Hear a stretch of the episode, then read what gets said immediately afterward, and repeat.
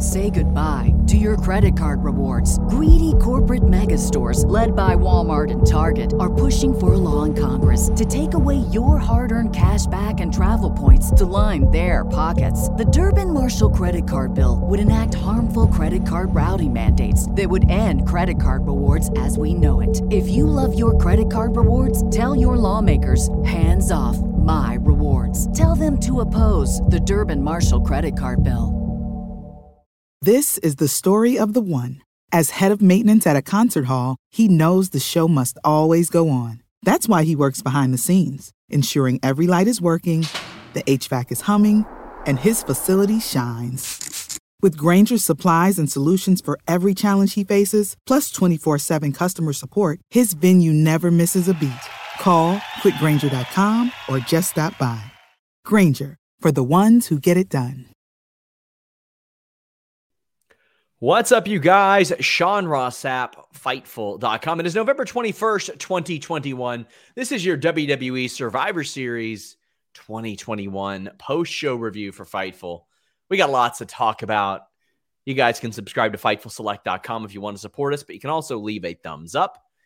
You can uh, tap that bell for notifications. You can subscribe and you can donate a super chat or a humper chat. I'll tell you more about that in a moment. Denise Salcedo is here, fresh off the plane from Mission Pro Wrestling. Denise, how you doing? Well, I actually have a correction for you, Sean. I am not off the plane, fresh off the plane from Houston, Texas, actually. In fact, I have some news for you. I am leaving Fightful. Oh, are you? I'm leaving Fightful. I just actually came off of a plane from Brooklyn, New York. Really? And Yes. And also, I have some great news. What's that? I now Oh, I am oh, super Jesus. rich because I have the golden egg, the 100 over 100 and million dollars. 100 million- and yeah, 100 100 and million dollars. Hold on one second. Let me see Mm. what the camera saying. Here it is, ladies and gentlemen, the golden egg, and it is property of Denise Salcedo.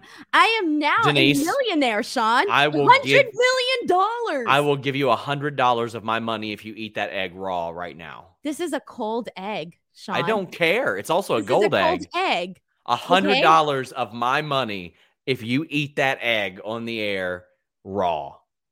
No.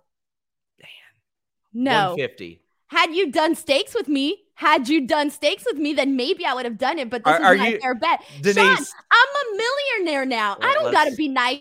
Denise, are you saying that you wanted steak and eggs? Sean, I feel bad for you. I know you think that's funny. oh But God! I'm no, millionaire now. Denise again. Steaks and eggs. Oh, that joke was well done, right? Oh my God. Guys, leave a thumbs up, subscribe, tap that bell for notifications. You can go to shop.fightful.com if you want some beautiful Fightful merch. We also have our magazine over at fightfulmag.com. Cover story on Darby Allin. It's got the return of Becky Lynch, a tribute to Daffney Unger from Taylor Hendricks. I interviewed Dominik Mysterio. We've got stuff on retro gaming, wrestling mega fans, and a lot more. Check it out, fightfulmag.com.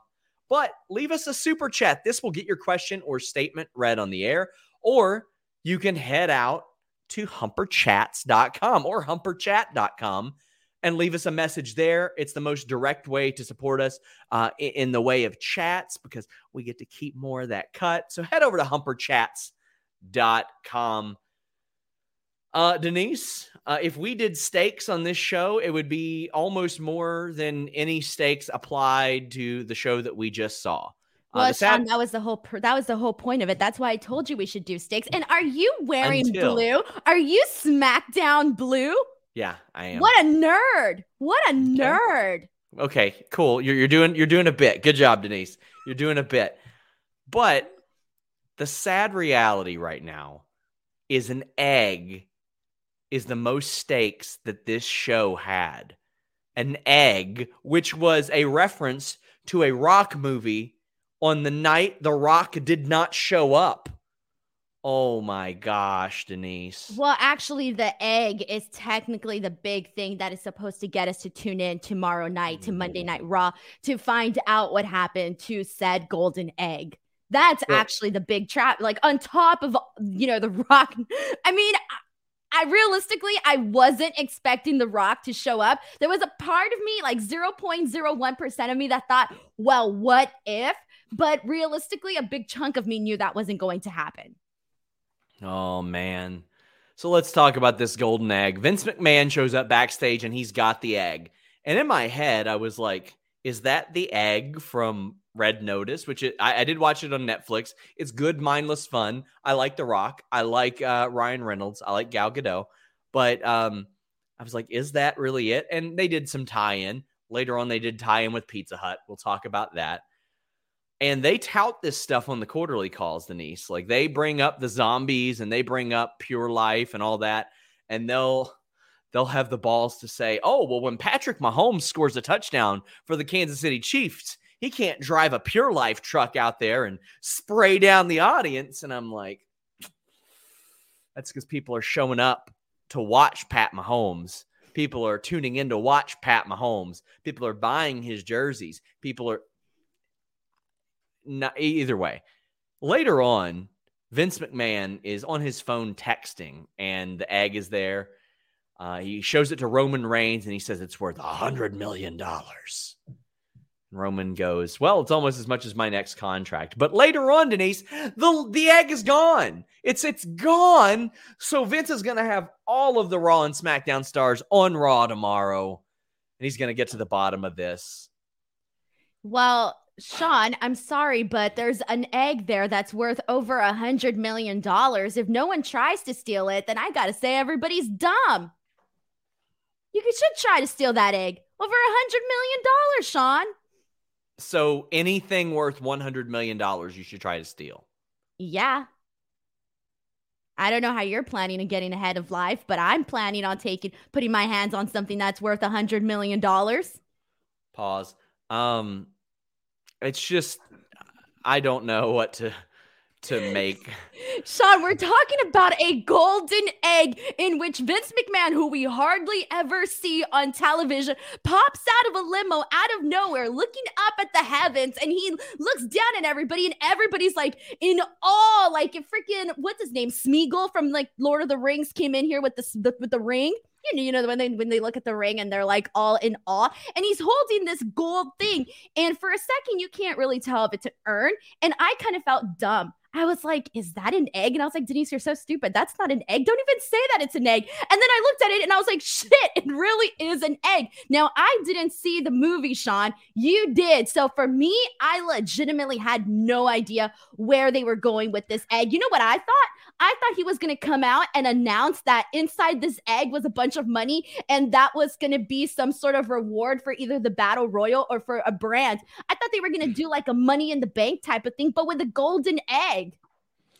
Well, it was also pointed out by many people it was a little tone deaf to have like the roster there cheering Vince on right after you know they they fired like a hundred of their friends and stuff. But I didn't think of that, but a bunch of people did post like immediately on Twitter, basically saying that all of those cuts were made so that Vince McMahon can afford that $100 million egg. I did see all of those jokes going around. he said it was a gift from The Rock to thank him for all he's done. Uh, Amir says it'll probably end with a comedy bit with the 24 7 title. Joseph says, Is the egg what ends the brand split tomorrow? Um, I think we're probably closer to it than we've ever been with the rosters being as thin as they are. Sean, eggs brand to split. You know, like eggs Benedict, but eggs brand to split. If you say it really fast. So we're gonna go on a Leslie Nielsen hunt for the egg. For those of you who don't know, uh, watch SummerSlam 1994. Actually, don't. You'll be better off if you don't. Oscar or Oliver rather says, "Is Hollywood Salcedo turning heel? Give the poor old man his egg back." And Valab says, "100 and million dollars egg." You know what? I'm rich now. I don't gotta talk properly, all right? I got my freaking golden egg, man. Property of Denise Salcedo. Amir says egg and pizza. Nerd Guru says maybe someone sold that egg to make up for all those pesky budget cuts. They're in such dire straits. They need that help. Uh, Randy says one of the least eventful shows of the year. The only thing with consequence out of the night is that goddamn egg. That's the sad reality. The egg had the most consequences. And I think WWE's inability to make wins and losses matter, to add stakes, to add emotion, to add true story to so much of the show is what had the crowd just like, eh, we're here.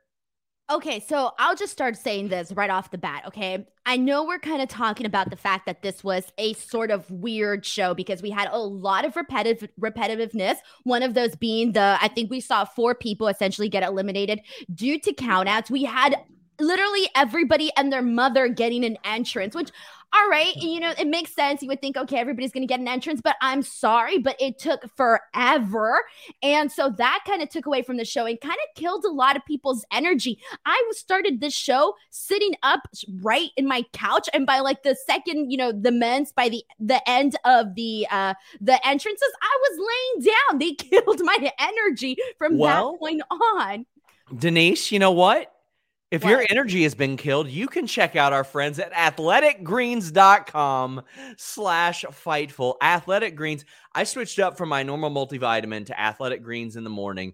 I take it on an empty stomach. That way it absorbs a little bit better. And it's helped me out with digestion, energy, simplicity, all kinds of stuff. Uh, even with the energy drinks I've been drinking, I've been dragging throughout the day. So I wanted to switch things up. And I, I checked out Athletic Greens. Uh, Baron Black even even mentioned it uh, who I've got an interview with tomorrow.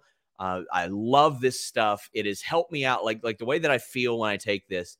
It, it was important that I tried it before, and I did, and um, it, it made a huge difference over a typical multivitamin for me. AG1 by Athletic Greens is the category leading superfood product, which brings comprehensive and convenient daily nutrition to everybody. Keeping up with the research, knowing what to do, taking a bunch of pills and capsules can be hard on the stomach and hard to keep up with. And I always like something that is all encompassing. One scoop of AG1 con- contains 75 vitamins, minerals, and whole food sourced ingredients, including a multivitamin, multi mineral, probiotic, green superfood blend, and more in one convenient daily serving. The special blend of high quality, bioavailable ingredients in one scoop fill that nutrition gap. And they're going to give you uh, a free one year supply of vitamin D and five free travel packs with your first purchase if you visit athleticgreens.com slash fightful. That is athleticgreens.com slash fightful. That is a great deal. Uh, this has uh, changed a lot of things for me. Honestly, I was having uh, some memory problems recently, and I was like, you know what? I want to try out something with brain function as well because uh, Lord knows that hanging out with Denise at least once a week is deteriorating uh, my brain function. And athleticgreens.com slash fightful gets me there athleticgreens.com slash fightful. I am so happy you're taking these because Sean, I was tired of hearing your same exact stories. One's muted. Harry says Vince saying people who work with him are potential thieves right after those releases and making a big part of the roster applaud him. Bad taste. And X Man says the egg has been released due to budget cuts. Maybe that was in bad taste. Uh, Brian Murphy says the egg didn't get stolen; it got released. WWE wishes it the best in its future endeavors. Uh, we get it. There's a lot of money and egg and release jokes here. We got them out of the way, guys. We're good. We're good. Christian Knight says, I feel like the egg is going to have a miniature gobbledygooker inside, and that's why it's worth so much, kind of like Mini-Me from Austin Powers. I don't think it's quite big enough, Denise.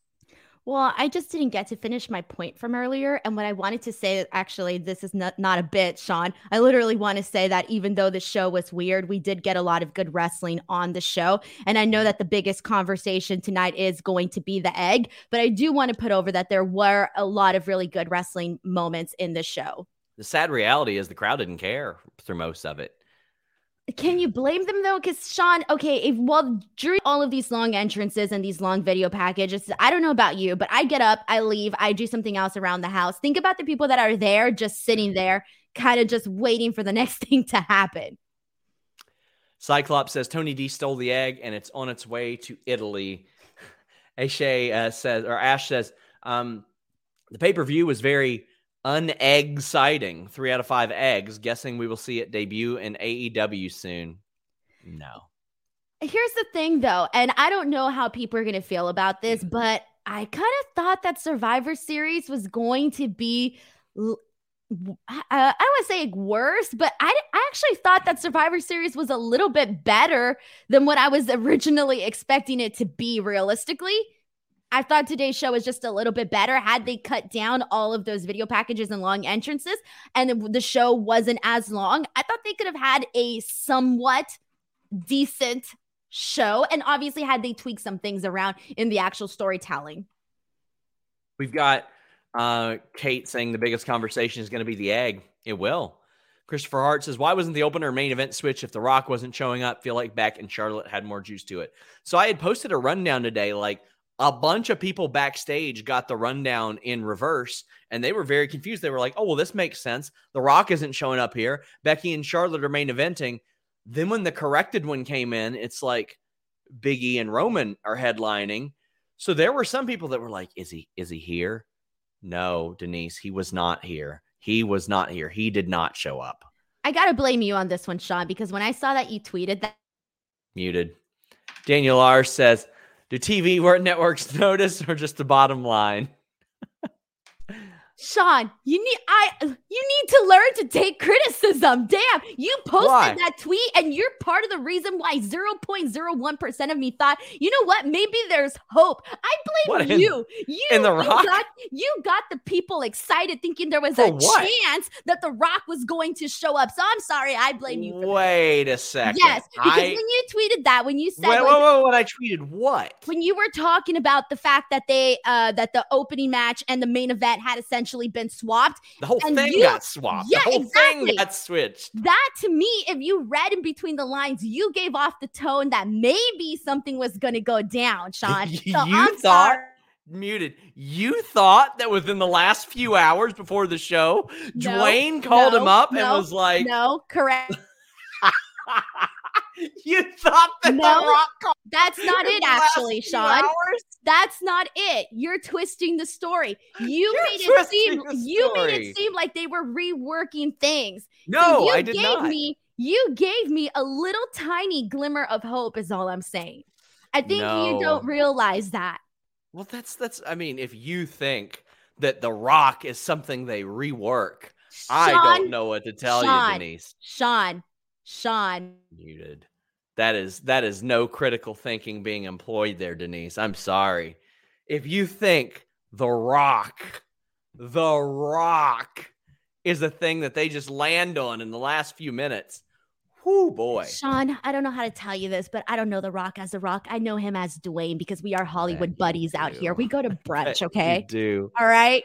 Oz says, Can you explain the egg thing? I've canceled my WWE network sub. We did earlier on the show. Uh, you might want to rewind. Uh, but we did explain it a little bit earlier. Um, Jay Blood says, Bizarre show, but Vince being totally detached and texting, totally losing the plot is a great retcon. What does it say that Vince during his Survivor Series show was backstage like what he can't text? I don't get it. What's the problem here? He's backstage in a room just texting the whole time? You're telling me that like bosses don't text? I see you text all the time. I never see you without your phone. Gosh, Denise, insufferable. Orlando Orrego says SRS getting his tweet misread. I didn't expect The Rock until Vince showed up. Sorry, not on your side, Denise. Probable Cause says, So we're looking forward to the SmackDown storyline of how everyone lost, but Roman, that's what I'm calling right now, buried the roster for him. So we had a super chat up here, Denise. Let me find it. Do networks, TV networks notice or just the bottom line? I ran a story over the past couple of months about WWE's relationship with Fox and USA. I don't think that Fox would care that much about wins and losses, but they care about their stars looking big and they care about viewership, obviously. Well, why wouldn't they? I mean, it makes perfect sense. You're paying for this product.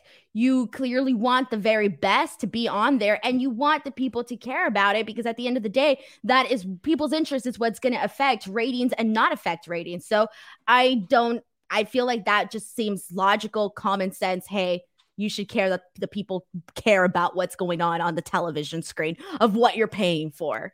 Man, most of these super chats are like things happened. Uh, Bezo Bank says, I was at Survivor Series live and it was weird, especially from the crowd. We were hyped for Becky Charlotte and men's Survivor Series, but after that, everyone was waiting for The Rock. And when he didn't show up, we were just pissed. And uh, yeah, man, man. Uh, Sensei Tiswald says, Hollywood Salcedo forever, uh, long term heel storytelling. Man. Denise. Okay. What? You want to address that? You're heel. No, because every time I talk, you shut me up, Sean. Can you just pick a new co-host already? You're, twi- you're when you talk, you whine about me instead of the show. You're I'm sorry. What?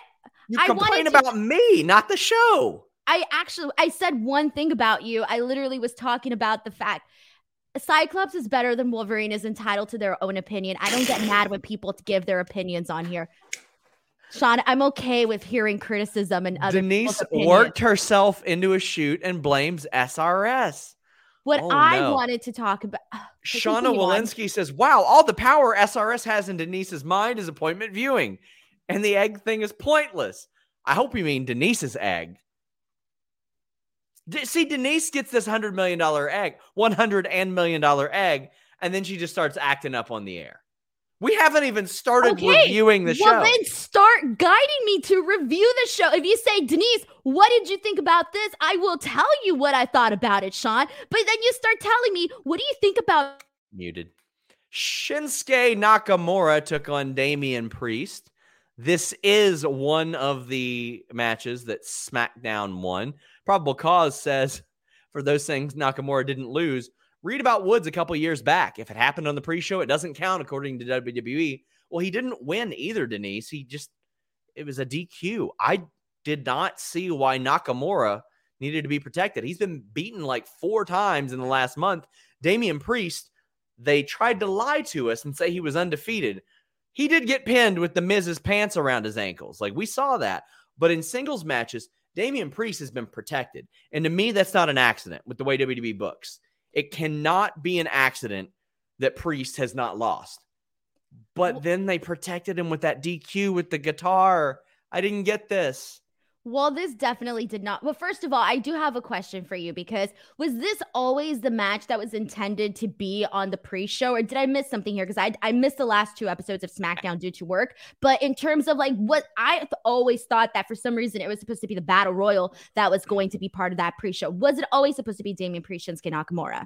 I think as of Thursday they had decided this was going to be a match, and I heard that the the the reversed order thing was kind of locked in. So it was supposed to be in the pre-show throughout all that by yesterday, I think. So, oh man, Okay, so here's like my thing on this. So we talk about Shinsuke Nakamura, and unfortunately, and I've said this on you know my SmackDown post show reviews and all of this other stuff, is that as much as I like Shinsuke Nakamura, as much as I respect him for everything that you know he's done, and you know he's a legend and all of that good stuff, I just feel that everything that he has done, especially as of late in WWE, or what they've had him do, essentially to me, has sort of kept knocking him down several levels to the point where I no longer can sort of, you know, I don't want to say take them seriously because obviously I do, but it's more so when you keep telling us that a person doesn't necessarily matter and you slot them on the roster and then you kind of don't really do much with them. Yeah, he gets the title,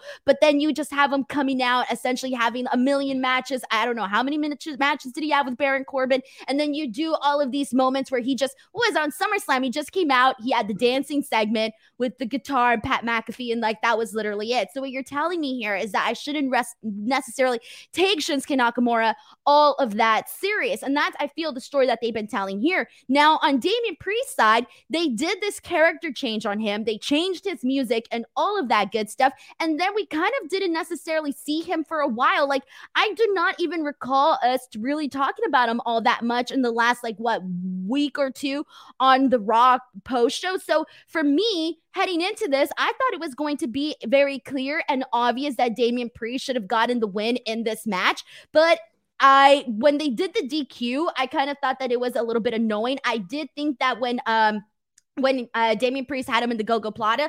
I did think that that Like should have been the finish right there. Had they just ended it right there, I think it would have been a perfectly good match because it was a good match. And here's the thing too with Damian Priest is that I kind of feel like right now they're making too many changes with Damian Priest. This match was good when you were seeing shades of the Damian Priest that you like, and by that I mean you see his strikes, you see the power and the speed in which he brings into the matches. But the first portion of this match, they had him wrestle like every single, you know, typical big WWE guy, where they did they kind of didn't really show, let him show that much of who Damian Priest is. Once we did get to see those shades of Damian Priest, that's when this match really picked up. And that's when I thought the submission should have been the finish to this match. There was no reason this should have been a DQ. And unfortunately, this set the tone for what we would be Yes. seeing later on in the night.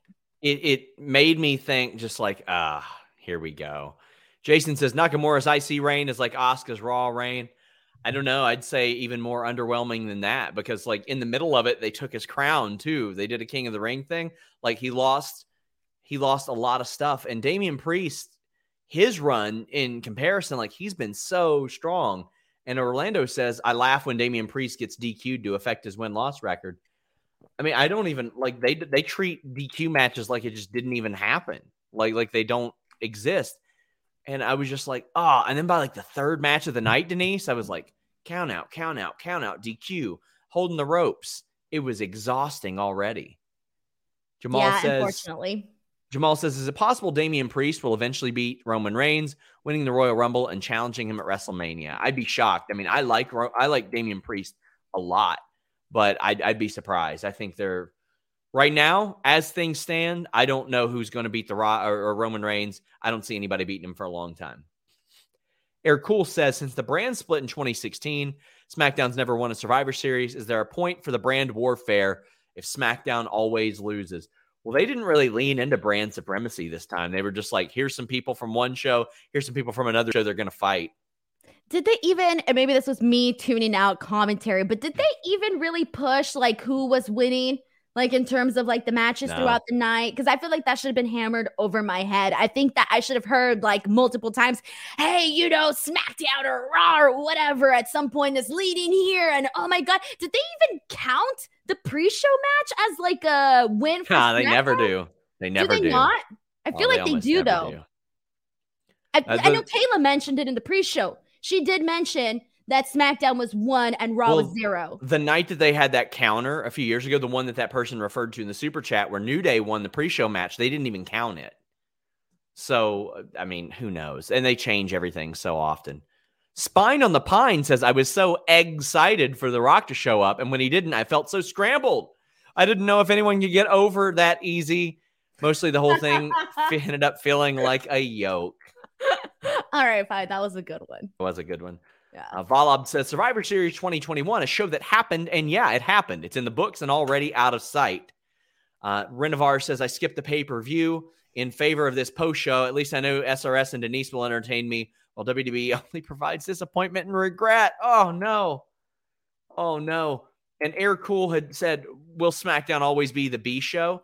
Uh, no, I think that quite honestly, they consider it the A show. Uh, they've got Brock and Roman Reigns on there, and it's on Fox, and it does more viewers. I think given the second, I've said this a million times, but the second that show went to Fox, it became the A show. But but Raw has a lot of great talent, and things have changed. I feel since that since that draft. Luke is still up, and he says it's all about the egg. What time is Great. it over there? It's like 5 a.m. there. Go to sleep, Luke. Hmm. Go to sleep. I Go to me. sleep. Wake up, and then have some eggs. Orlando said when someone posted what was the egg, uh, I thought the ra- the Rock was coming, then he didn't. Now we're getting egg hunting segments for Raw tomorrow. Oh boy, I love me some Sova says.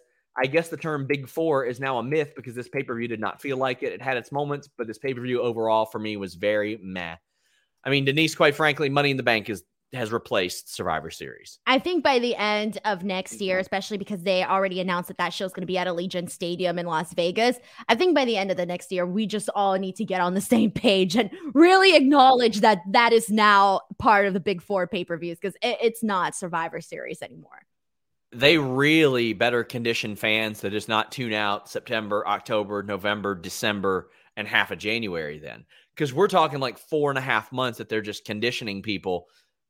That's because like SummerSlam, and that's it. That's after that, and then you got to for Royal yeah. Rumble the, I mean, there's no WWE pay per view until January now. day one, right? Yeah, day one. Day one, which I like that they're doing Saturdays too. I, I I'm a big fan of that. Um, guys, get in your super chats. Get in your humper chats at humperchat.com. Jason says Boogs playing the guitar during the match made it even more meaningless than the usual pre-show match and makes both titles mean even less. Like it's I'm so over the distraction, the the guitar distraction. I'm over that too. I've been over it for a while. I think they overplayed it. Uh, it's one of those things where like it was funny the first time and seeing Pat McAfee get on the table and dance, that was funny the first time. But when you've seen it like 10 times, you're like, all right, that's cool. I got it. I'm out. Like that's the parts, that's the parts of the show where I'll stop paying attention to go send a tweet or something. Falab says day one is H. I don't know what you mean. Alicia Ellis says, "Can we get a poll of who did and didn't watch the pay per view? Because I sure didn't. Uh, I just posted one in the chat just now. But let's talk about what I considered the high point of this show Becky Lynch and Charlotte Flair with that chemistry that they have. These two women work together so freaking well. It's like that combination of effortless athleticism and just gritty violence. And of course, there, there's going to be some spots that are, are, are a little rough that miss or a little sloppy. Fights are sometimes sloppy, fights are sometimes rough. They work together so well. And I believe it when they do it after the match, which Becky Lynch won by holding the ropes, she was very emotional about how far she and Charlotte Flair had could had come, and she uh, did an interview with uh, WWE Digital. Oh my gosh, I could watch these two wrestle nonstop. They they along with Becky and Sasha Banks at Brooklyn, probably my favorite women's matches in WWE history uh, was Evolution Last Woman Standing. This was such a rad match. Becky's style has adjusted just a little bit since she come since she's come back, and Charlotte is always evolving. Uh, but I, I just thought they were incredible together.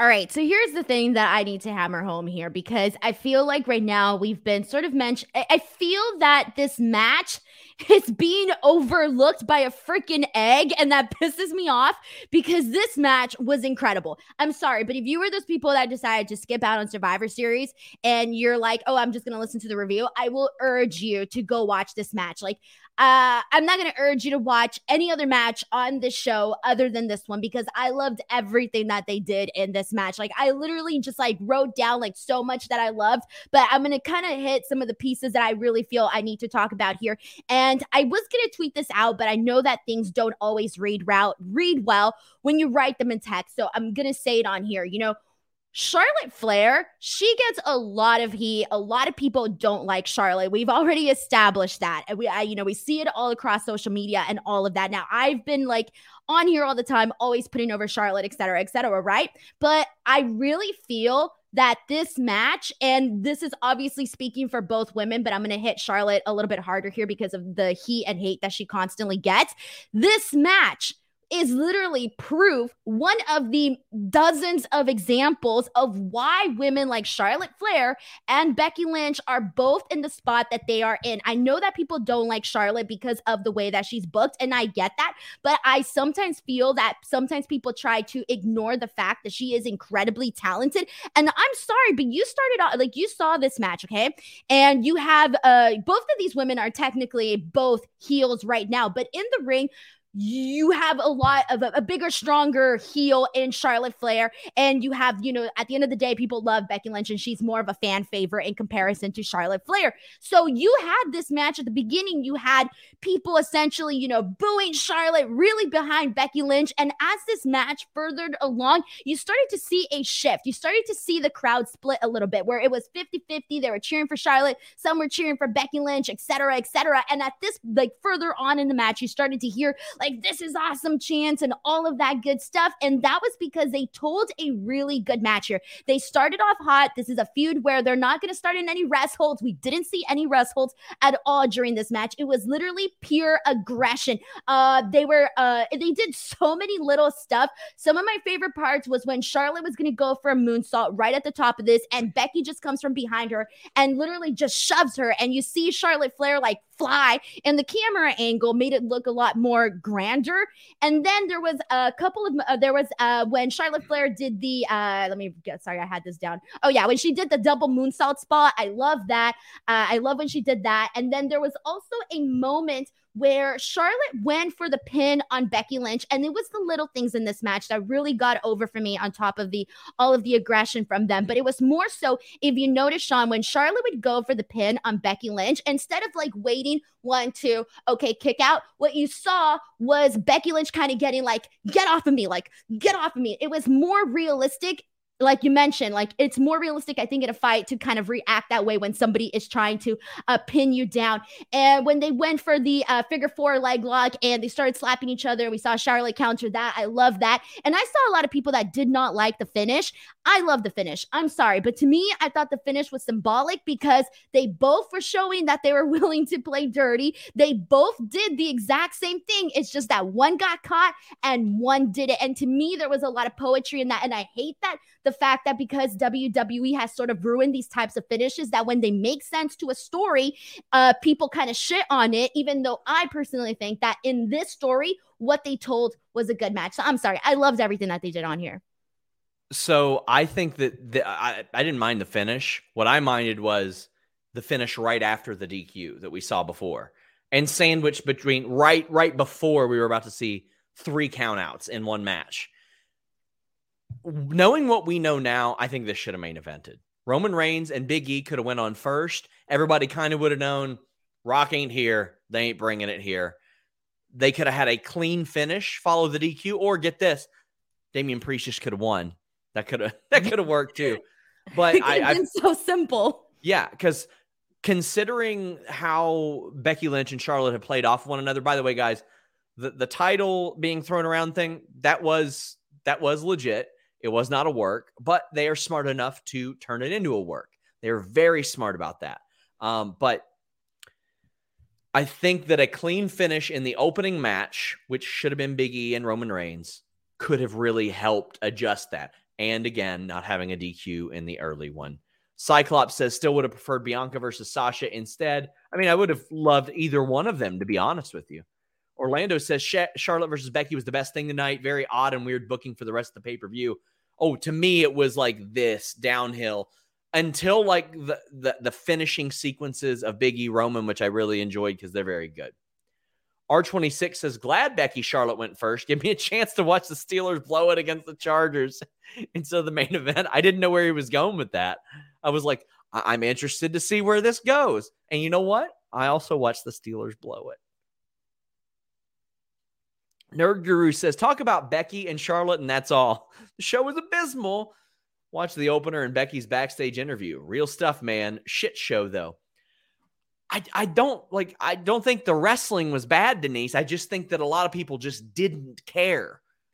That was a big problem. And here's the thing, and this is what kind of bums me out. It was literally little things, Sean. We just mentioned them right now. Just give Damian Priest the win. Go into this match. The people might have appreciated the finish for the women's match a little bit more.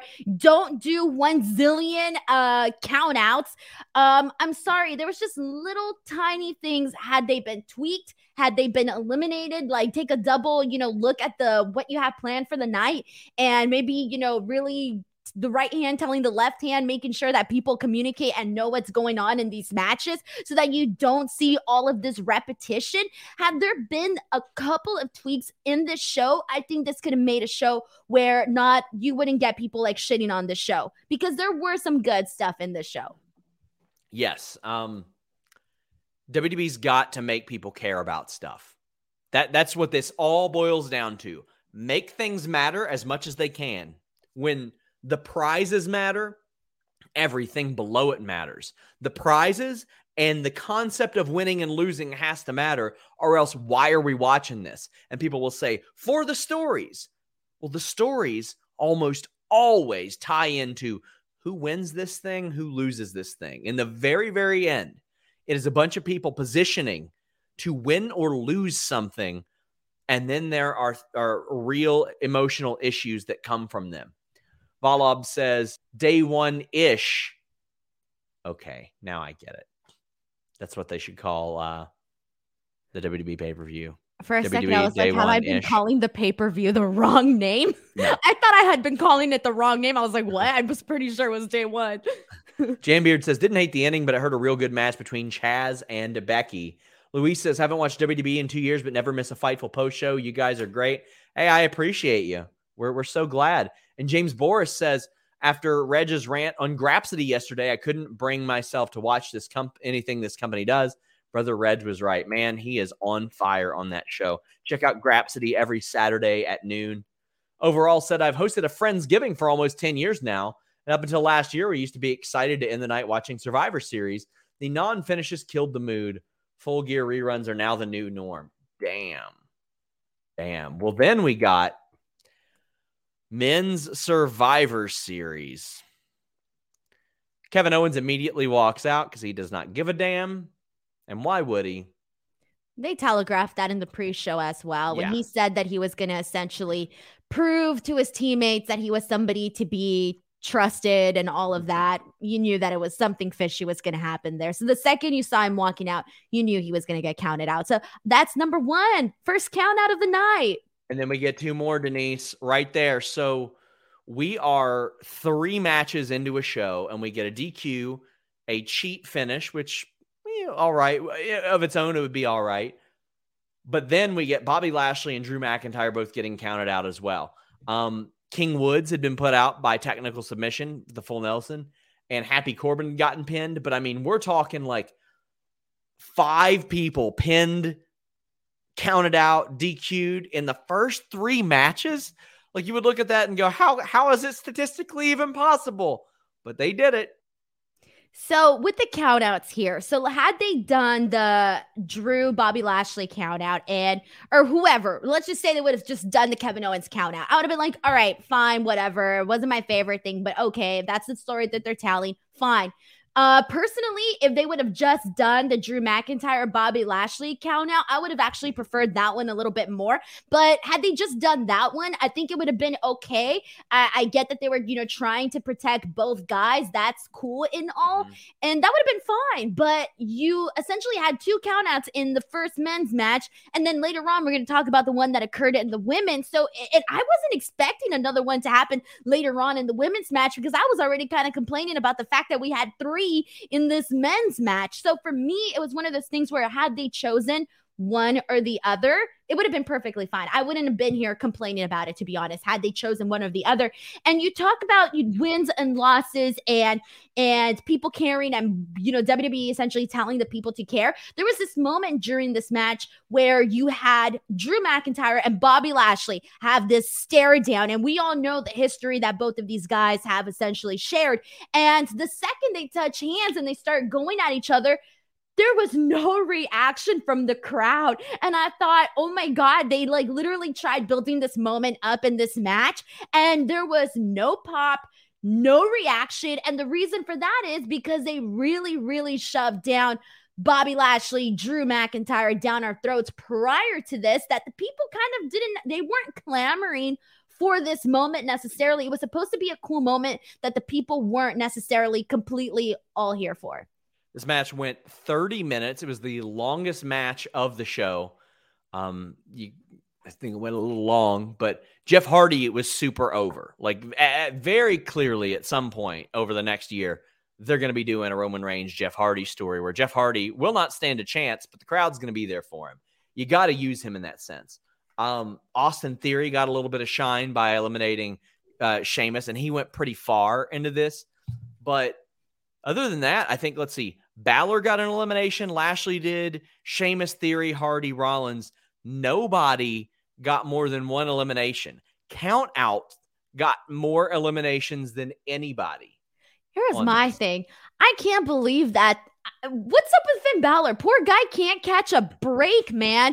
I couldn't buy the way that he got eliminated, and then having hit having Austin Theory essentially outlast uh, Finn Balor, for, who was just competing for the championship against Roman Reigns. This wasn't believable to me. And then there, the whole thing with uh with with Sheamus and Jeff Hardy, where all of a sudden they're they're besties for a second, and I'm thinking to myself, do you not recall Sheamus framed you, drunk driving, all of that whole nonsense oh, that oh, yeah. went down? And they were I, throwing piss in each other's face yeah, last year. Exactly. So when a Sheamus then attacked Jeff Hardy, I was like, all right, fine. They never really explained that, but then I'm kind of thinking like, all right, uh, we're not going to circle back to this, are we? And what what a lot of this match showed me, Denise, is why should I care if the characters don't care? Why should I care about who wins if they don't care? They can't care enough to, to even stay in the match. They can't care enough to not beat up their teammates. They can't care enough to stay in the damn ring and not get count. Like they, they didn't care. The thing I took most from this is people love Jeff Hardy. They really, really love Jeff Hardy. They thought he was going to pull it off. He has become like that ultimate underdog again, like in age, in that he's gotten older and people love him and respect him.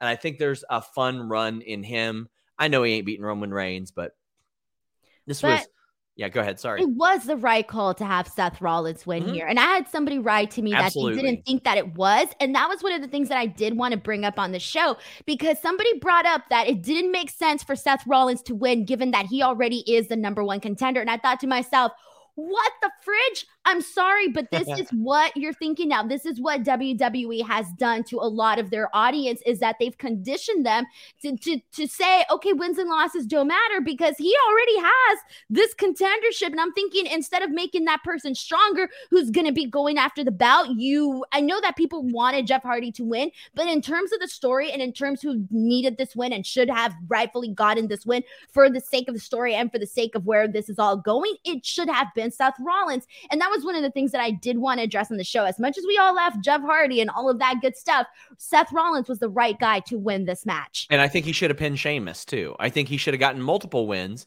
Like it's it's been a while since he got that number one contendership. It's been almost a month. So a lot of people forget that it's even there, but they still got that match to do. Uh, we've got some super chats and humper chats. Reminder go to humperchats.com. If you're watching this show, or if you don't even watch live, you can go to humperchats.com and leave a, a chat there for the next time we are on the air. Uh, we've got Shauna Walensky says, Give me an episode of Sour Grapsody with Alex and Reg. This is all I want for Christmas. They can do anything behind the paywall they want. I don't care. But right after this, Alex will be going live with Kate with a special episode of Sour Graps talking about the egg and not the rock. So subscribe to FightfulSelect.com. We also did a release special as well. I am Malucha says, uh, not sure who overall is the fr- friends giving chat with me. I'm not sure what that means. Uh, uh, Luis is going to have to clear that up for me. Uh, Eloquent says, uh, BK crowd was quiet, AF as uh, for most of the night. Amazing. Yeah, they were. They really, really were.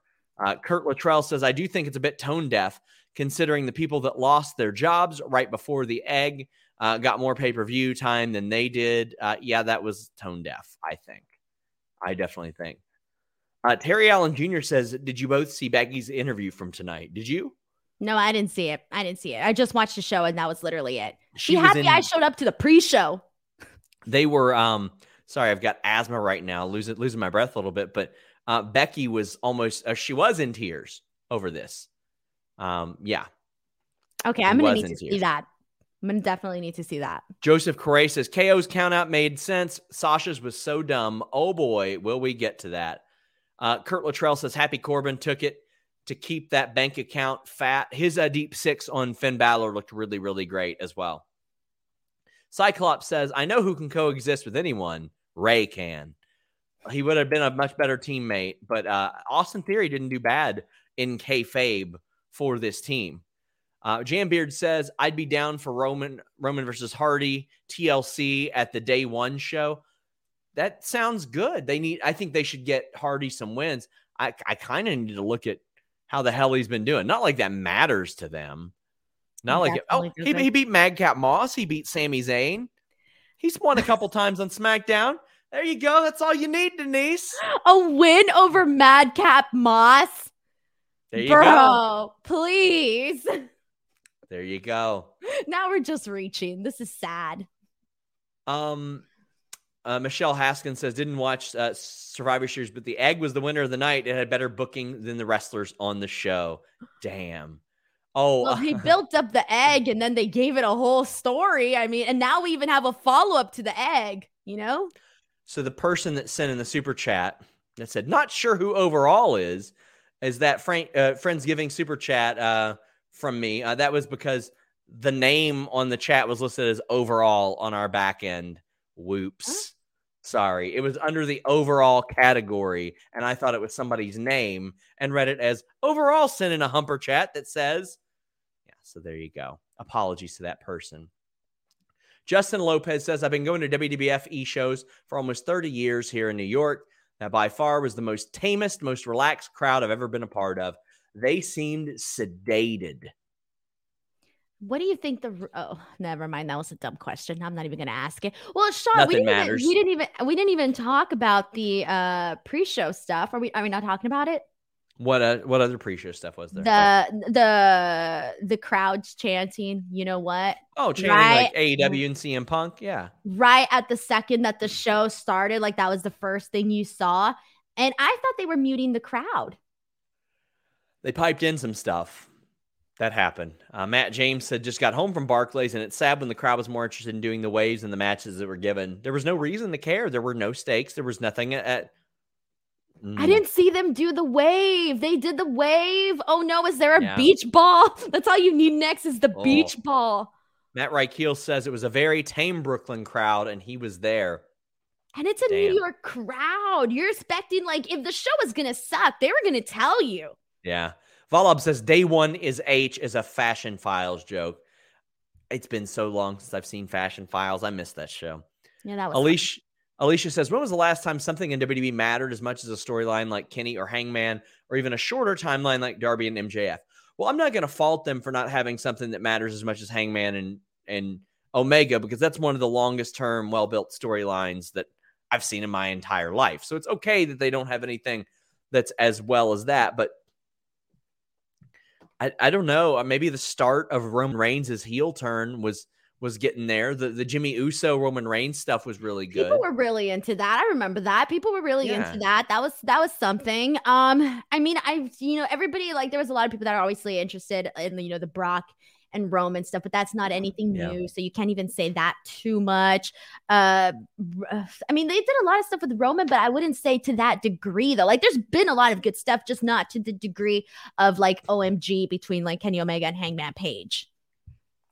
James says, given New York is a big wrestling city, do you think New York fans were quiet because the last show in town was Grand Slam and fans are now expecting more? I went to Grand Slam, but I couldn't care about Survivor Series. I don't think so either, Denise. I think it's the product in which WWE has put forth and the stakes, and people are there. They bought their tickets, probably most of them probably a long time ago before they knew how bad this build was. Look, as a person that the last big WWE show that I went to was SummerSlam, and Sean, you were there, so you can speak to this too. Um, the people there want to watch a good show. They're there. They're ready to pop. They're ready to mark out. They're ready for good content but when you're not giving it to the people they're there like is there was a moment uh, when the when the main event finally picked up uh we saw the people in New York essentially get pretty crazy during that moment. And there was like a high peak, and then it kind of went back down again. But when they really gave the people something to be excited about, they did react to it. But there wasn't necessarily like they weren't reacting to like any little mm. mediocre thing, essentially. Orlando says the crowd did the wave and chanted AEW and CM Punk during the women's elimination match. Bianca and Sasha got the crowd back when they got in. We are going to talk about that soon because I don't think there's a lot to talk about. In the meantime, uh, they did a major Pizza Hut product placement. And um, Denise, that DiGiorno you were making the other day looked a lot better than any Pizza Hut that I have had recently. Um, and that is not an insult to your DiGiorno at all. It's just on the tier list, Pizza Hut is near the bottom, unless you got a brand spanking new Pizza Hut that's got a brand new oven. Otherwise, ugh. Sorry, ugh. Sean. I can't agree. I like Pizza Hut. Oh, Denise. I don't know what's going on in Kentucky, but Pizza Hut, all right, where I live. Uh, I like Pizza Hut.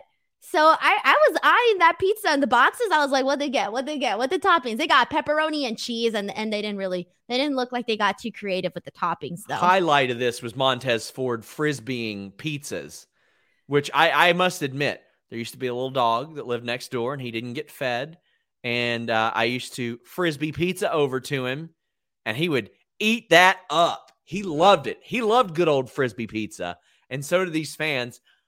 I don't know if you saw the reactions of some of the people that got those things. No, I hope they didn't eat the pizza. Oh, I hope no, not. There was this fella front row, and he got one just darted at him in his face. it was. I think he almost like caught it like football style. It was. It was a blazer oh, too. He's probably had sauce and cheese all over his fingers, pepperoni on the floor. Oh, that must have been very messy. Pat, Pat McAfee was trying to dodge it, but this battle royal has zero super chats. Nobody cared about it. Uh, I hate I hate people waiting outside in battle royals. Danny Cage of the Monster Factory says that when they do shows at their gym, if you're out for 30 seconds, you're out. That's it. Move on. Hit the bricks. You're done. I like that rule. I'm tired of this same old trope. This was to get Omos over, and that's it. No, not not it. It was to get Omos over and make some money with Pizza Hut, and that was it. They like when Omos went face to face with Shanky, the crowd didn't make a peep.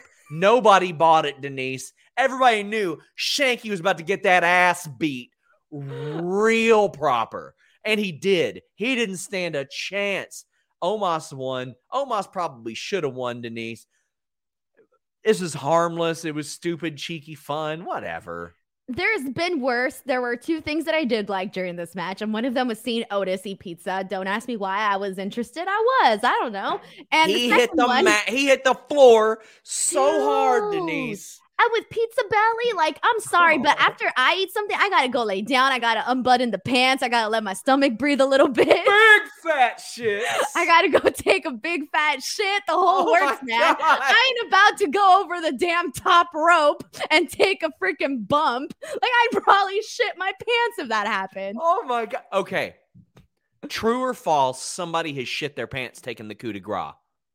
Oh, true, right? Has to. Yeah. Somebody, there's no way that somebody has not shit their pants doing the coup de grace. And this isn't not me. Demi- I'm not minimizing anybody. I'm not insulting anybody, buddy. I'm telling you, if I took a coup de grace, my pants, pure, I'd take a Denise style big fat shit in my pants. Look, so, anyways, I felt bad for Otis. Come on. He, he literally ate a pizza and he shoved it in his mouth, man. I'm sorry. And then the other spot that I did like was when they were playing tug of war with AJ Styles with uh Azeez and Omos. That was funny. Yeah. That was hard. Oh, that was that was a good spot. I did yeah. enjoy that. And I'm a sucker for battle royals. I love a battle royal. I do. You know I don't. Yeah. So we're, we're on different sides of the fence there, but also that was it. I can't remember anything else. Don't ask me any more questions. That's all I remember. Jambeard says Omos, Shanky, Azeez Mania main event. Oh gosh. I think the money in building Omos is when somebody beats him. That's it. I feel like you're building Omos. That way, whoever beats him gets the rub. Like that's what you're doing because he is very limited in what he can accomplish. He's never going to be like the guy, I don't think. Mm-mm. Probable cause says all 14 of the Pizza Hut fans are about to tweet Sean. Now, listen, when Ninja Turtles were the hot thing and they they did like the Pizza Hut tie-in. I loved a Pizza Hut. We had a lot of them around here. I worked at a Pizza Hut once upon a time. You um, worked but, at a Pizza Hut? Oh, That's oh probably why you hate it. Everybody hates the place they used to work at. No, actually, like it was when I drive by there, there's like the familiar smell and all that. And I'm like, oh, cool. But our local one, it's you can it's had the same oven since like years and years and years ago and it undercooks everything. It's just not strong. It's not okay, good. Sean, you've had the same argument about like every establishment in Kentucky. Remember, you told me that they don't cook the hash browns too well and you get cold hash browns. What is up, man? Do you guys not like ovens? You guys not like heating stuff up? We we don't we don't have great like chain joints out here. We just don't. We don't. It's sad. sad. I'm very sorry. Yeah. RK Bro versus the Usos. Good, good, solid tag team match. I loved the finish of Randy Orton catching the Uso splash with an RKO while it while he still splashed Riddle. I like that that Orton's like, listen, I'm gonna win this match, but I really don't care if you get hurt as well. Uh, how'd you feel about this match? This match, I wasn't expecting to like it as much as I did. I did like it a lot more. I think what I particularly liked about it was that it was a solid match throughout, but more in particular was when Matt Riddle got, uh, I think, he, yeah, he got the hot tag right before the finish, obviously. And he basically went in there and like saved Randy Orton. And he comes into the ring and he's literally like hitting a bunch of strikes on both Usos. And then he like really picks up the speed for this match as we're going into the finish. And he just basically attacks the Usos left and right. And I think from like that point on, like, uh, I mean, everything leading up to this was good, but that point on was kind of like my favorite portion of the actual match there. So when Matt Riddle essentially took both down, both Usos down, I really enjoyed that. But then we saw them get back up. They do the double super kick on uh, Matt Riddle, and I think they also got Randy as well. They got Randy as well, and then afterwards, eventually. Randy getting the RKO. I'm glad that he was the one that got the win, given you know his record that he just broke today. So let's talk about that. That's one of the more interesting things is that Orton broke the record or tied the record. I can't remember which one for most pay per view matches in WWE history. Uh, not only that, he did it in about 19 and a half years. Kane was the previous holder of that record. And he um, sent a tweet out too. I forgot what he said, but he did send a tweet out talking, congratulating Randy Orton for that. That's cool. That's very cool. And I mean, Kane he had more time to do it. He was he did it for like 25 or almost 24, 25 years, I think. Um, looking back at his oh yeah, his first pay-per-view match, Kane's, would have technically been in 1995 as Isaac Yankem DDS against Bret Hart at SummerSlam. Then he did Survivor Series that year, Royal Rumble. He was the fake Diesel for I think 3 of them. So even before his run as Kane, he he got 6 of them. So going back to August 95 all the way up to this year's Royal Rumble. So 25, 26 years. And now 19 years, Randy Orton's already beat that, and he's got three years left on his deal. He's gonna just destroy that record. I was like three when he like first like started and all of that. It's freaking crazy. And Randy, um, Randy, I know that fans like send him stats like an awful lot. Like that's that's part of what he had mentioned. He put that once Raw hits, he'll also have the record for that, which is also incredible. What record? I think the record for most matches on Raw. What? Mm-hmm. Oh wow! Okay, I didn't know that. Yeah. Oh, which shoot. is kind of wild. I mean, good for him. Uh, he's he's had that longevity, even though he's had some long periods of being out as well. And not only that, he did that during like a, a large brand split era. Like the brand split was around for eight years and then it's come back for the last five years. So 13 years of Randy Orton uh, doing the pay per view record and the Raw record. Like he's had a lot of divided time, so to speak. And has managed to essentially keep telling a new story in sort of each chapter of his career. You know, we've seen this like evolution of Randy Orton, which has been insane. So that, that's pretty cool. Women's Survivor Series elimination match. A reminder, guys, get in your Humper Chats at humperchat.com or donate a super chat. Please leave a thumbs up on this video as well. Check out our interviews that we've had over the past couple weeks. Switchblade Jay White, AEW's Ethan Page. Uh, I had Drew McIntyre as well. Lady Frost, which uh, caused a bit of a stir. Um, man, that was. She's awesome. She is wonderful. And I know she had talked to you a little bit about like a WWE. Bit. We uh, uh talked a lot, Sean. Good. I mean, go check it out. Go check it out. But um, boy, did WWE miss on her. I'll say that much. Uh, they they missed on her, but they do have ten very supremely talented women in this uh, elimination match. But Evan Wright says need Sean to explain this Sasha elimination. Woof. Well, here's my explanation. Have you ever heard of shitty booking? Because that is the explanation, Denise. Thank you very much, Sean. Thank you very much. I I I kind of picked up on that a little bit. This was bad. I'm sorry. I didn't like this match. I'm out on this one. Like I, I'll tell you why I didn't like it, but I'll just start telling you right now. I was not a fan of this match. I think the work that they do is good, but nothing very little made sense except except for the fact that Bianca Belair dominated towards the end. Because Bianca Belair she had hit that that Keith Lee position from last year. It's where you were conditioned to believe Well, she's either going to get it's going to be a DQ or a no contest or a count out. I think she needed to win. I think she needed to win a lot, and she did. Uh, but Toni Storm looked very strong as well. I like that they accomplished that. And they gave her two eliminations, right? Two eliminations, Carmella and Zelina. But also, one thing I don't like is that even though Rhea Ripley's feuding with Carmella and Zelina, her being like, ha ha ha, bye. I'm like, damn, this is your teammate. This you're supposed to want to win, right?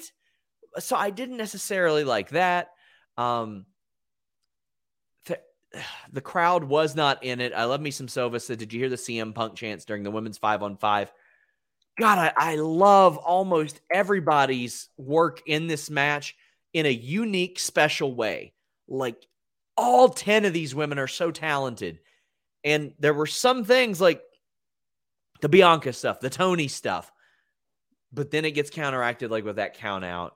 Uh, please tell me your thoughts on this. All right. Well, I got a lot of thoughts. First and foremost, I'm sorry, but there's no reason to do the CM Punk chance anymore. Okay. I'm a big fan of the guy. Yes. You already know this. I agree. This was, I know that this match was not the greatest and I was not a fan of this match, but there was no reason to do the CM Punk chance during this match. I thought that is very disrespectful to the women. I'm sorry. I don't like that. I like, I, I just think that it's too, it doesn't make sense anymore and it's dumb. So I did feel bad for them in that situation because even though I was not a fan of this match and the reason why I wasn't was because I thought it was sloppy. There were some moments which were confusing. Uh, that Sasha Banks elimination being one of them because I, I, I, it was just one of those things where I didn't expect her to be counted out during this.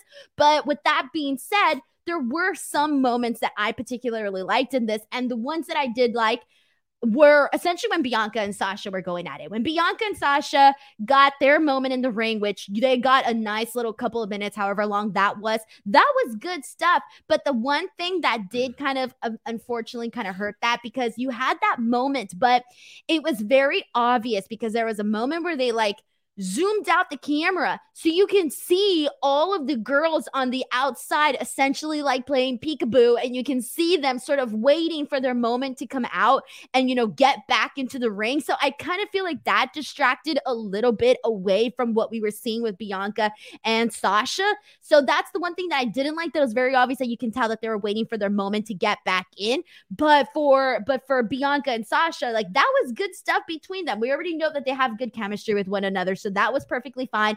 Um, I didn't. Um, we already knew that they were going to run the whole Shotzi and Sasha not coexisting. We saw. We already knew that going into this pay per view. We saw it prior when they did that backstage uh thing that they did backstage. We saw it teased there, uh, where she basically pulled out the rock line and said that she didn't know uh it didn't matter what it what Shotzi's name was, etc. And then I did like the way that they eliminated eliminated Rhea Ripley because she essentially took like everybody's finisher and then got eliminated. So I was like, okay, at least they eliminated her in a sort of respectable manner. So I was cool with that. Um, Shotzi and Bianca essentially being the final two was cool. Good moment for Shotzi, getting her, you know, some, uh, you know, you knew she wasn't going to get a win over Bianca Belair, but it still gave her a lot of credibility to make it down uh, to the final two. So I did like that. I like the kiss of death for the end. Cool stuff. That was fine. And Bianca Belair, I think at this point, she's just been break. We've been talking about records. Uh, she's been breaking a lot of records and making a lot of historic moments. Yeah. You know, Royal Rumble winner. Uh, you know, now Sole Survivor. You know, a, a bunch of other stuff. Really. Cyclops is better than Wolverine, says Bianca was Beyonce and a ring full of Kelly Rowlands. Well, you know what? I know that's meant as an insult, but when Kelly Rowland had a good dance partner, Nelly, Trina, Lil Wayne, she could make a hit. So can all these women. Well, I mean, I would I can't agree with that because Sa- Sa- Sasha Banks Sasha's is also in there, and uh freaking uh, Rhea Ripley as well. Is like, yeah, like I feel bad, but there's there's obviously levels in terms of like natural athletic ability. Bianca can run circles around all of them, and we're fully aware of that. But uh, but yeah. Anyways, Crazy says, I think tonight was really solid, except the women's elimination match. No reason to make the Raw women look weak. Maybe Carmella because uh, of that mask gimmick, but Queen Zelina, Ripley, Liv Morgan, Bianca is overpushed. I don't think Bianca is overpushed. Bianca barely won for several months. I definitely don't think she's overpushed. I think she's pushed to uh, probably underpushed compared to her talent level. But Liv Morgan, it's like she's the top contender. Like, yeah. If anybody needed protected, it was her. But what WWE does so often, and I'll keep saying it, they think that screwy finishes or DQs or countouts or cheating or distractions is a way to protect somebody. Oh, they didn't get pinned clean. No, what it is is a way to condition me to think that nothing matters. This didn't matter. I didn't get I didn't get a definitive oh, they're they're just obsession with protecting people undermines the point. James says, by the way, thanks SRS and Denise always for informing and entertaining us all. Decades of loving WWE. It's sad to see Vince in flashback to Survivor Series 98 in an iconic angle I loved, now with an egg angle. Oh, oh that's very unfortunate to compare those things. well, I mean, it, it was them throughout this show saying, hey, remember when all this shit was good and The Rock was here? Man. And do you like they didn't even need to, I didn't even I don't even feel like it needed to really be Vince the one to essentially do this. I think you could have done this angle with Pearce. It doesn't matter if he's holding an egg, whatever, right? I, yeah. I, don't know. Like, I get like it's a bigger deal to have Vince be part of it and have Vince do it, but I don't necessarily th- think that he had to be the one to do it. Bring back somebody else. Bring back an old GM or something for all I care. Like, oh man. Nerd Guru says in 2019, the elimination match has made so many people. Keith Lee and Rhea.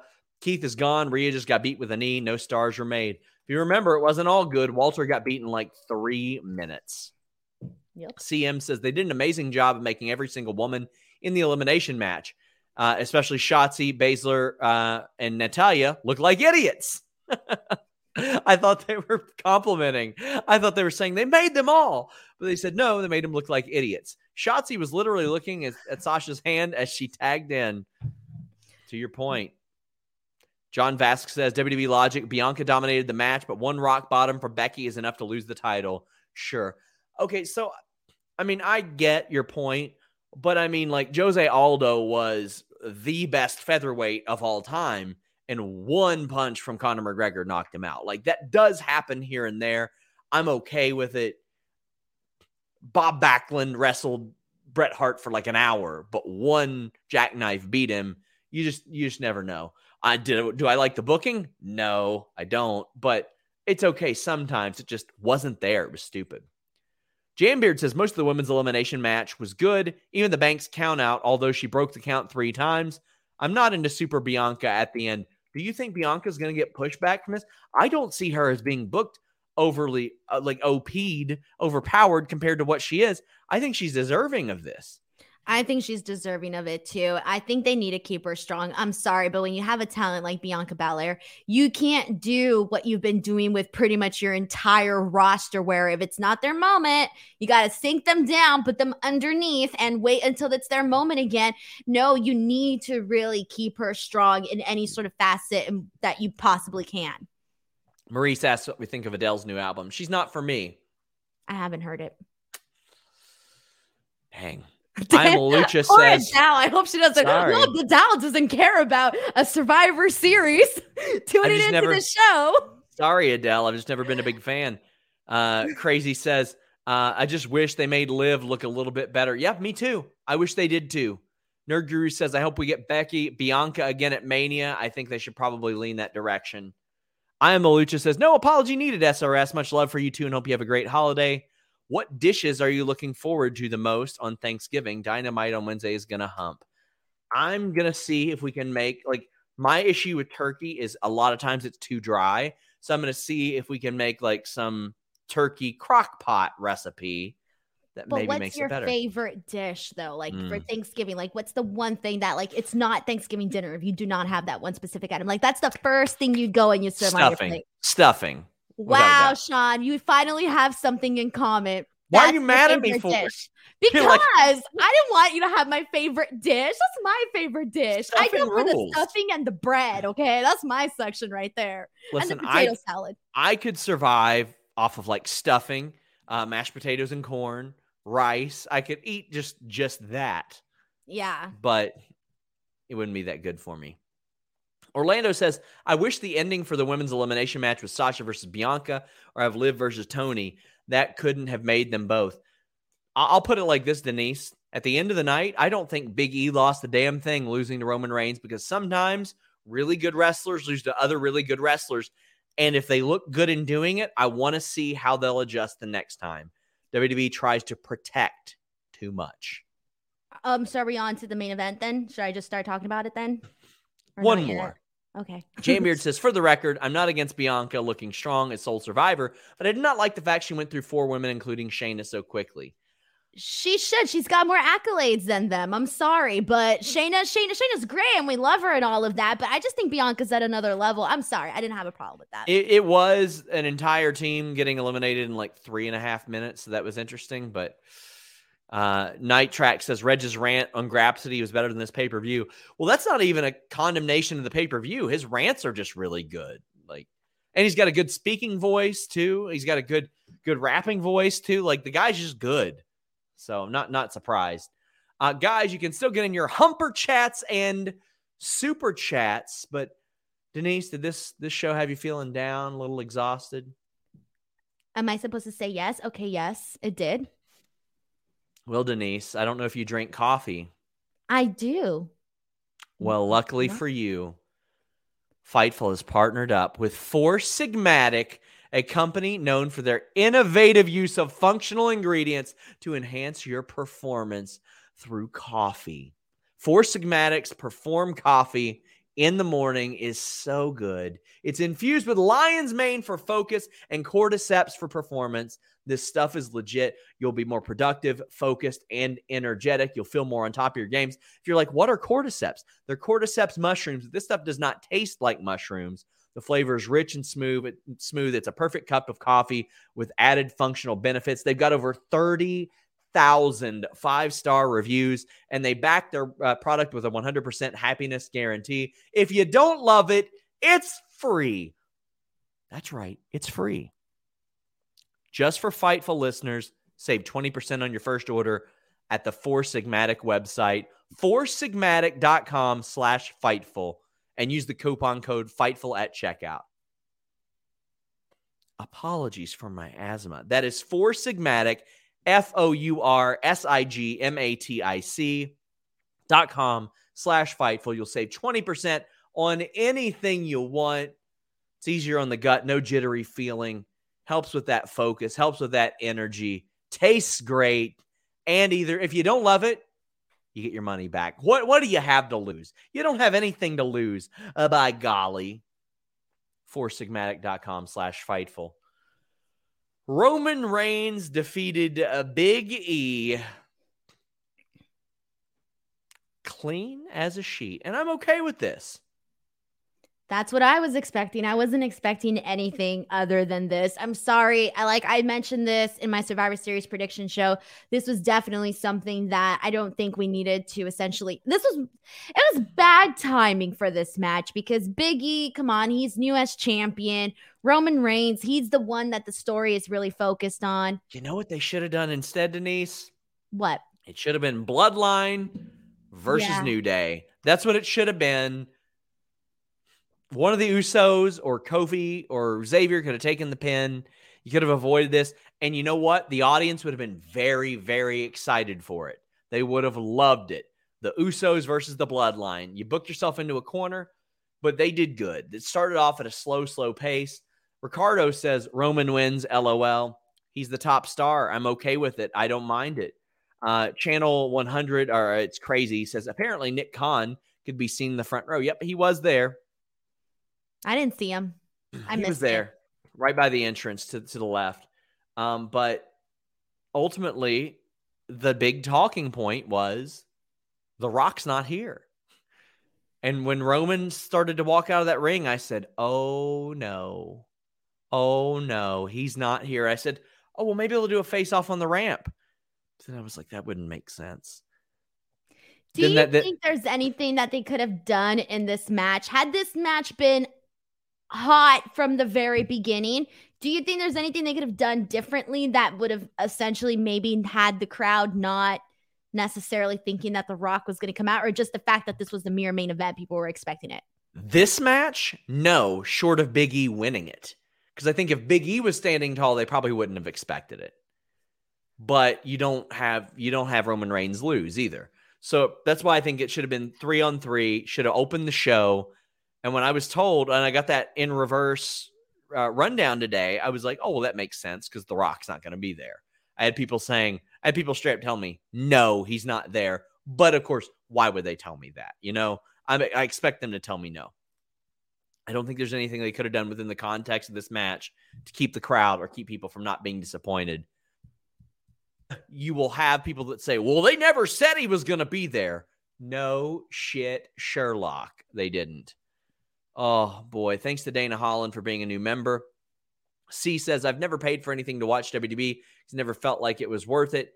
With AEW, they take my wallet and dynamite. I hope the product gets better. WDB is constantly just like prodding at their audience, like, nah, not quite, not quite. I like the I like the match. I like the way it unfolded. I like Big E kicking out of the spear and then getting pinned. I'm okay with him losing because Roman Reigns is at a level on screen higher than Big E. I'm fine with that. I think Roman Reigns winning was definitely the right call. Uh, I did not think this match was as good as I anticipated it to be. I thought, I don't know if it was just the fact that the crowd was dead for more than half of this match. It wasn't until that spear that Biggie hit on Roman Reigns that I felt the crowd and even myself watching this match that really started to get into it. And that by then it was already, you know, leading up to the finish. Um, when Roman locked in the guillotine on Big E, I didn't necessarily like this either because I kind of thought that like Big Was kind of wasting more strength by essentially carrying the entire body of Roman Reigns. So I wasn't necessarily too keen on that spot either. And then eventually we finally see Biggie hit the big ending. We see Roman hit a very nice spear for the win. That was fun. But to be honest, I didn't think this match was all of that great. I thought that it was um it just I didn't think it was that good. I'm sorry. I, I didn't really care for this one. Um, I have a lot of people they've got like Reigns fatigue again. They're like, oh, nobody can beat Reigns he's the top guy in the company. I'm, I'm okay with that. But quite frankly, what everybody's talking about is The Rock. He didn't show up. WWE Mark says, The Rock is my favorite ever. So mad, disappointing pay per view.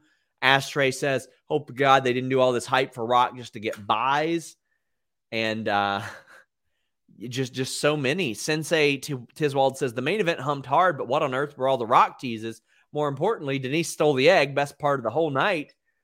Drew says, is it outlandish to think Rock beats Roman? Even if that happens, then what? If Roman wins, there's not a person left. Rock cannot beat Roman. Cannot. Cannot. You have to stop this 25 years ago was better bullshit. It has to stop. It would undo everything that they did with Roman Reigns. And what would be the point of him beating people like Big E and all these other people that he's beat if you're just going to have somebody like The Rock? Is, and I mean, I know The Rock is The Rock, but at the end of the day, The Rock's wrestling career is pretty much over. And so the future, you got to move on to the future, right? And the future is Roman Reigns. Well, the present is Roman Reigns, obviously, but it's I'm sorry, Roman Reigns was the right person to win. And I think people are feeling fatigue with Roman Reigns right now. If you're feeling fatigue with Roman Reigns, I'll be real. He just doesn't have that many hot challengers right now. Like, yeah, Biggie was a hot challenge, but going into this match, we didn't necessarily have that much of a story going into it. What was what was really at stake here? Nothing. Nothing. Nothing. Nothing was. And for the people that said, "Oh, well, they didn't say he would be there," C says WWE never said The Rock would be there. AEW didn't say that CM Punk would be in Chicago. I don't Alicia- think you can compare those two. I'm sorry. You can't well, compare those two. AEW practically told you without telling you. I'm sorry. I think I don't think you can compare those well, ones. Also, I told you. But uh, Alicia Ellis says if imagine if Punk hadn't shown up at the United Center. Nerd Guru says AEW never said Punk was going to be at Rampage, and they teased it a whole lot. The difference between the two companies. Um, I would have agreed, or I wouldn't have agreed with that statement until tonight. Until tonight, when they put this match on last, and then they were like, hey, here's a big video package for Red Notice starring The Rock. Hey, here's an angle where Vincent McMahon's talking about The Rock. Here's a golden egg that came from The Rock. Here are like five video packages of The Rock. Until tonight, I would have completely agreed with that. They were basically going, Do you like The Rock? Because if so, he might be here. It's been 25 years, but then he wasn't. Then he wasn't. I just don't think so. I'm sorry. I think there's a difference between doing it like and just this one day and the way that they did it than doing it, you know, prior in advance to this show. And given the fact that you want to, I'm Sean, you can answer this. Say goodbye to your credit card rewards. Greedy corporate mega stores, led by Walmart and Target, are pushing for a law in Congress to take away your hard earned cash back and travel points to line their pockets. The Durbin Marshall credit card bill would enact harmful credit card routing mandates that would end credit card rewards as we know it. If you love your credit card rewards, tell your lawmakers hands off my rewards. Tell them to oppose the Durbin Marshall credit card bill. I'm sure they knew that there wasn't that much interest going into this pay per view. So, knowing that, yeah. wouldn't you tell the people, hey, The Rock's going to be here, or The Rock's possibly going to be here, and maybe actually hit us with some of those Easter eggs prior to the actual show? Well, they, I'm they, sorry. Denise, they hit us with an egg, all right. Sheldon Jackson says if you're WWE champion facing a Universal champion at Survivor Series, just assume you're losing the match. Universal champion is 4 and 0. Wow. Ian says, Do you think Big E punching the mat after the Superman punch was a shout out to Shawn Porter last night? I don't know, but that was very cool to see that Big E one night before was doing the walkouts for Shawn Porter. Uh, I mean, that guy is like pursued in boxing now, which is very, very cool to see. Ken says, My issue with Reigns is that he's both an unbeatable dominant monster and a wimp who needs blatant cheating and interference to win. He makes no one look good. He's a heel. Uh, I'm sorry, yeah. I have to disagree with that statement. He is a heel. What do you want? You're not. Sup- he's supposed to get under your skin. He's supposed to piss you off. And How he many- does have good matches. All the matches that he's had, they've all been good. I mean, I'll put it like this: Barry Bonds was the best baseball player in the world. Then he took steroids and he became even better. He cheated. Even while he was the best, the guy still cheated. Here's so, my frustration, Sean. People are always talking about how the fact that WWE hasn't built any stars, they haven't built any stars, and boy, can we agree with that. But Roman Reigns is somebody that's on the trajectory of that. Okay, what what show was he on? Was he on Jimmy Fallon? What show was it that he was just on the talk show? Yeah, Jimmy and Fallon. all of this. Okay, thank you. He is somebody that's on the trajectory of that. They're trying to do with that. They're trying to do that with him. They're giving them this long title reign. He's the face of you know SmackDown on Fox, etc. Uh, they just need more hot challengers for him. They need more stories for him. But for the most part, everything that they've been doing with Roman Reigns has been what they should be doing to build a freaking star. So that way you won't always have to rely on the Summer of John Cena tour. Or hey, you know what? Maybe, I don't know. I just feel like it, it's, I almost feel like it's a double edged sword where people want to have the new stars, but you're finally getting something. You're like, nah. Valab says, also, yes, uh, I'm going to be that impact, impact troll and say The Rock did more for Impact in the last couple of years than for WWE. He did. He, he did. really did. Well, how long was that video that he did and his lawn like and everything? three or four minutes. That because yeah. Ken Shamrock said, "Hey, Rock, I would really love for you to do a video." And of course, Impact being Impact, they're like, "The Rock and Ducks, Ken Shamrock." Did and Rock they, even tweet anything about Rock 25? Because I don't think I saw anything. But but did he? I don't recall. Look. I went on his Twitter page today or a couple hours ago and I saw that he hadn't posted like in a day or something. No. Of all days, don't you think he'd post today? No, uh man, no. Um not at all. He a couple days ago he put watch Survivor series and that was about it. And uh he tweeted some stuff the other day, but not today. Yeah, it was it was a few days ago. But mm, damn. Uh man, Matt James says probably not audible on TV over Roman's music, but uh, after all the rock memory ads in the fan, uh, the the fans were booing the idea of feeling cheated. Damn.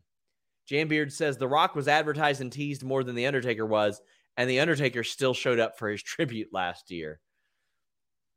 Damn, man. Well, we've got a few more humper chats. C says, I've never paid anything to watch WWE because it never feels like it's ever worth it. Uh, we, we had read that one. We saw that one. But he also sent another one that said, Sean, I see the crap you go through on Twitter, and I got a lot of love for you. Do what you do. Somebody who will not rename who will not be named because they're fucking dork was like, I am going to definitely expose Sean Ross Sapp for pretending he graduated from college. And I was like, what? Literally yesterday I posted Is that why you posted that whole thread? I didn't post a th- no, no, no, no. Oh, that was something else. That was yeah, like today they were like, Sorry. I'm gonna expose that he didn't graduate college. And I was like, I posted that I didn't graduate college yesterday on Twitter. Like I said, I went to this school and I left to come here to work here. It is weird out there, man. It is weird. James Higgins says Reigns is on the run of his life, but I think it's time for new stars to come into focus while they've got Reigns on top. Yes, they need to be building all these people to get ready for Reigns. Even if Reigns beats them, Denise, he needs to have his his list should not in, should not have to include Jeff Hardy, but it does. List is really only Drew McIntyre right now. That's my issue. They have a lot Oh. with Roman Reigns. It's just they need to build people up to help build him up to his champion, to help build the entire company. Oh, whatever. I don't know. Sheldon says Universal Champion four wins, Brock twice, Roman twice, WWE Champion zero wins, AJ Bryan, Drew, and Big E. Sean says WWE's gotten to a point where we're looking for which is the woat, the worst of all time. And Ian says on top of the Rock tease, they teased Brock with Heyman's promo before the match.